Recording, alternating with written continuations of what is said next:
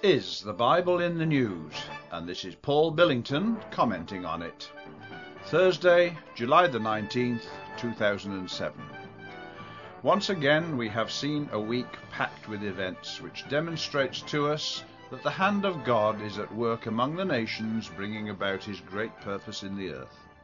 The God of Israel, who caused the Bible to be written, giving us his revelation, will bring events in this world to such a crisis that the nations will be brought to realize the truth of Scripture. In Ezekiel chapter 38 and verse 23, after describing this great crisis, God says, Thus will I magnify myself and sanctify myself, and I will be known in the eyes of many nations, and they shall know that I am the Lord. But until that time, we read elsewhere that the nations, all of them, are deceived. Speaking of a certain power in Revelation chapter 13, verse 14, we are told that it will deceive those who dwell on the earth by its fabulous miracles, that is to say, by means of its ability to manipulate events. In Revelation chapter 16, verses 13 and 14, we are told how these deceived nations will be gathered to oppose God Almighty. In Revelation chapter 17, the figure is used of world rulers and the inhabitants of the earth being made drunk, of being intoxicated by false religion and an erroneous ideology. In chapter 18 and verse 23, we are informed that by means of her sorceries literally her medications or drugs, were all nations deceived. Here is a system that has international influence and prestige. People believe that they are being healed by her teachings, but they are used in order to deceive them.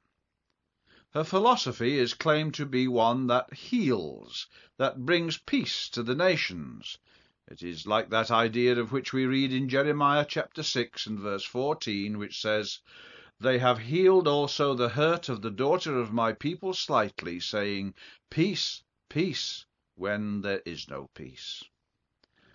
An example of this international healing by the Roman Church was seen when in 1987 the Pope called for the creation of a united Europe from the Atlantic to the Urals. This would be a united Europe which included Russia. That was when the Iron Curtain divided Europe in two, and when the Cold War was very much in evidence. The apparent miracle came in November 1989, two years later, when the Berlin Wall came down and the Iron Curtain was ripped from top to bottom. What an incredible event that was! Mikhail Gorbachev wrote a book entitled The Coming Century of Peace. A united Europe would solve everything. Well, the news is that it was all a deception. Yes, the nations were, and still are, deceived. Real peace has not arrived. Russia, who we were told had collapsed, has come back to strength.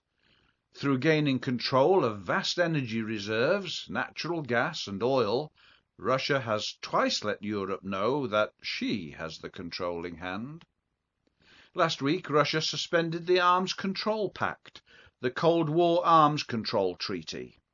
Like Adolf Hitler before World War II, they begin to tear up treaties. Instead of peace and tranquility, there is a nervousness, seen last week when British fighter jets were scrambled uh, when Russian bombers were thought to be heading in the direction of the United Kingdom. Oh, and by the way, did you know that last week Russia claimed the North Pole with its vast energy sources? Even Canada won't like that. But as Europe is consolidated and subjected to Russia's control, who will lead the world spiritually? Why, we were also told last week that Pope Benedict XVI says that there is only one true church, that the Orthodox churches lack something because they do not recognize the primacy of the Pope. In other words, as Europe unites, Benedict sees himself as the head of all Christian churches.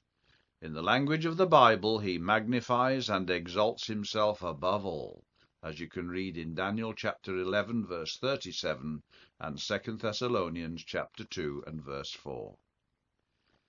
In 1854, John Thomas wrote a book entitled Anatolia, Russia Triumphant and Europe Chained. In this book, and writing about the future autocrat leader of Russia, he said, As the head of a confederacy of the Greek and Latin churches, it will be his policy to cause their priesthoods to be respected as useful cooperators in the subjection of Europe to his will. How true that is turning out to be, as the deceived nations are finding out. As we see these events taking shape, we see how that the deceived nations and inhabitants of the earth are to be brought under the heel of a cruel and despotic system. It is a time of terrible judgment upon the nations because of their rejection of the Bible, God's Word, and because of their attitude and treatment of God's people, the Jews, and of Israel. Iran's leader has announced that it's going to be a hot summer in the Middle East. Well, we will watch for that too. But we also know that deliverance will come. Christ will return to earth and subdue the nations. He will destroy the deceiver and save those who are faithful to him. May these things inspire us to seek God's truth and to be obedient to it in all humility. May the true God of peace be with you and lead you in his way. May you continue to watch with us here on Bible in the News, www.bibleinthenews.com or www.biblemagazine.com.